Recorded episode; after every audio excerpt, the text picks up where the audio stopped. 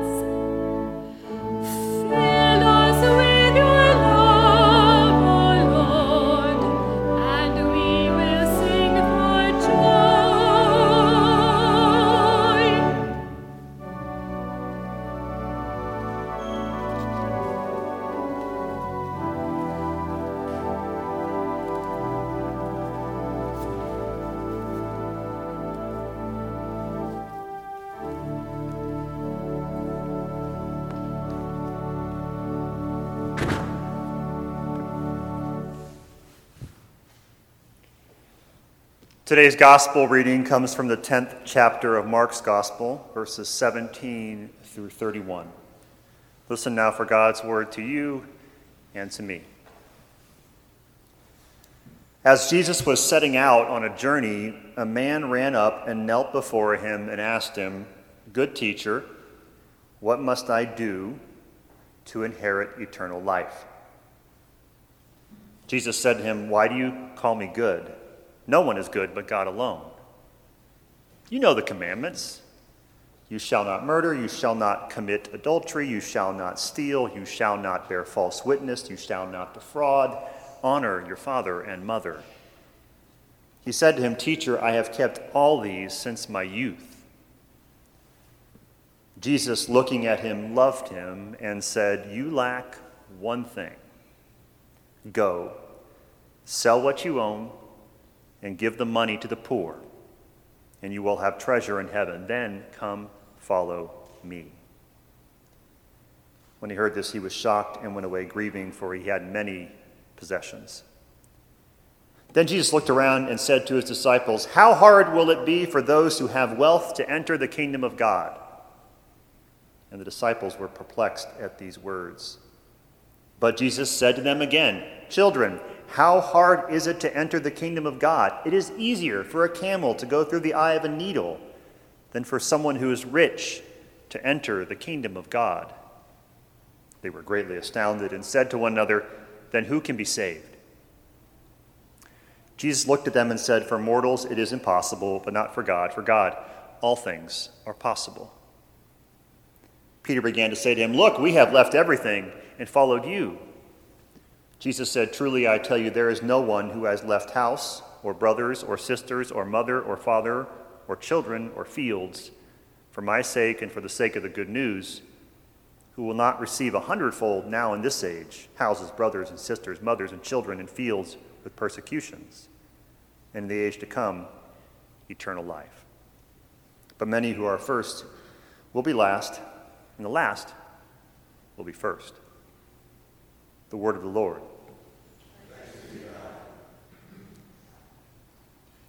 What do the poor need? What do the poor need?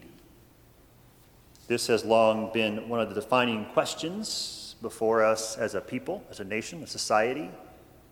And it's one that Congress is debating now as they consider the size and scope of the latest proposed stimulus package what do the poor need to achieve the American dream, and more importantly, self sufficiency? Do they need more resources or less?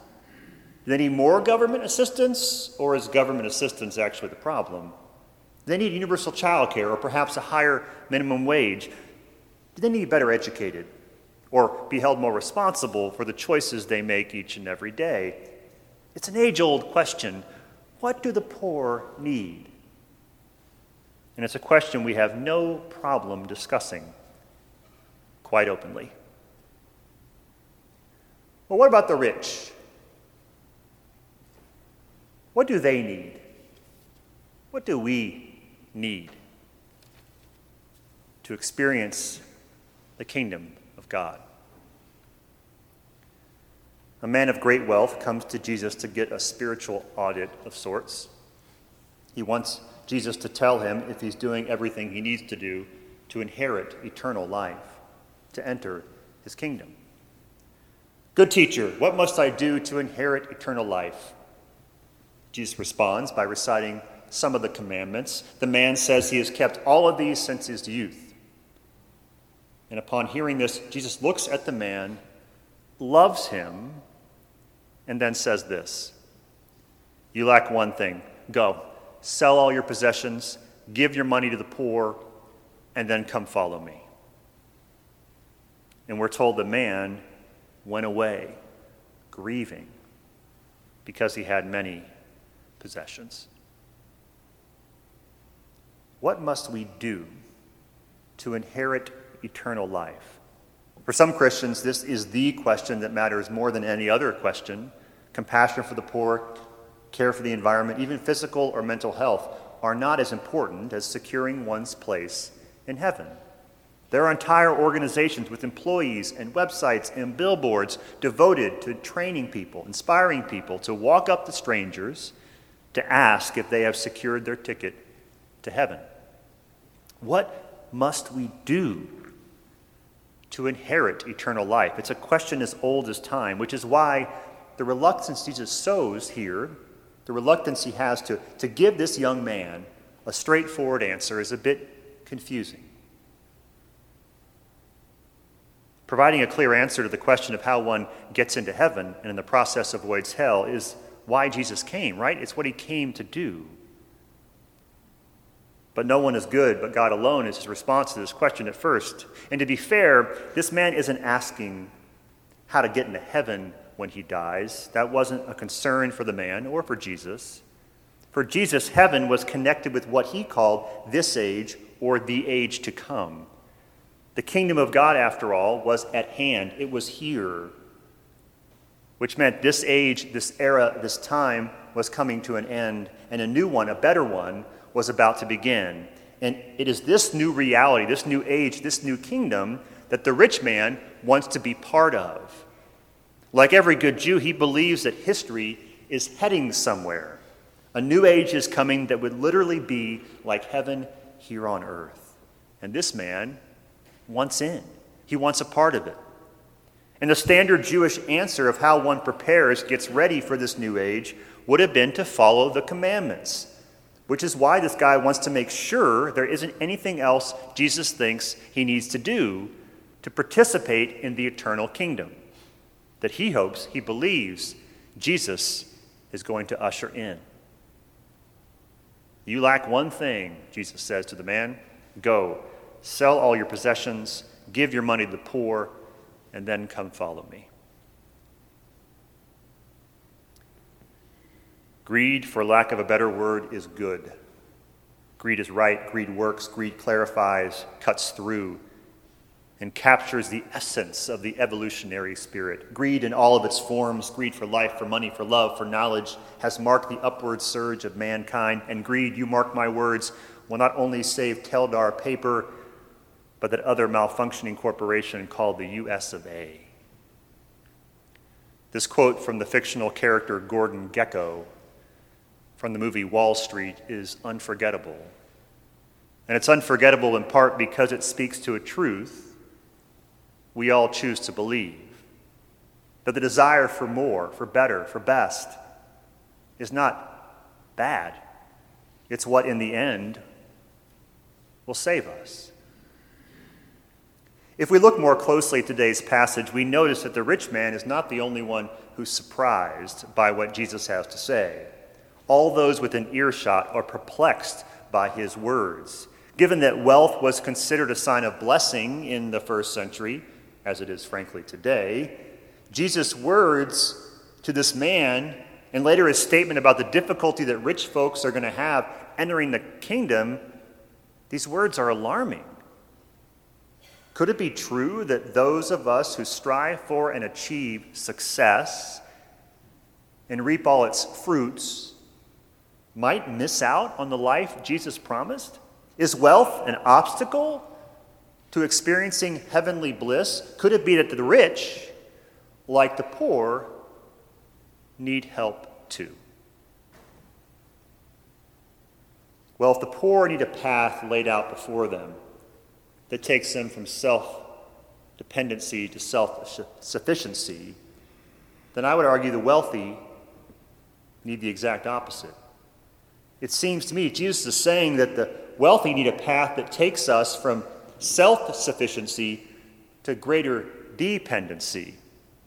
We need to realize that we can't save ourselves, and there is such a thing as too much. I think one of the greatest pastoral care challenges for most mainline Christians, and as a side note, the Presbyterian Church USA is now the wealthiest congregation, median income in our country. Presbyterians in our denomination have the highest average salary of any mainline church. I think the greatest pastoral care challenge for the majority of us is our affluence. For most of us, our wealth is our primary burden and our primary obstacle. It may not feel that way as we struggle to make our mortgage payments to get our kids or perhaps your grandkids to college or to save for retirement, but we are all wealthy beyond compare to world standards. And according to Jesus, it doesn't take a lot of money to ruin someone's life. We all have more than enough, and yet it never feels like we have enough. And in this paradox lies the seductive and destructive power of greed. A little more does make our life easier, but a little more is never enough. I believe that for all of us to experience the kingdom of heaven, we all need to get as comfortable talking about what the rich need as we do what the poor need. We need to get more comfortable talking about the dangers, the obstacles of having, of wanting too much. Will Willimon served as a bishop for a while in Alabama. One Sunday, while visiting one of his newer congregations in one of the wealthiest counties in the state, a hip young pastor got up to speak. Hey, everyone, he began. We've come to something we call the offering. The offering is when we give our money to support the ministry of the church. Now, if you're a visitor, we're just glad you're here. You don't have to put any money in the plate at all. Just sit back, relax. Now, should you decide one day to become affiliated with this church, then you can help support it with your money. For now, don't worry about it. Willimon shook his head in disbelief as the pastor spoke, and it took all of his willpower not to stand up and shout, why wait to start on their greed?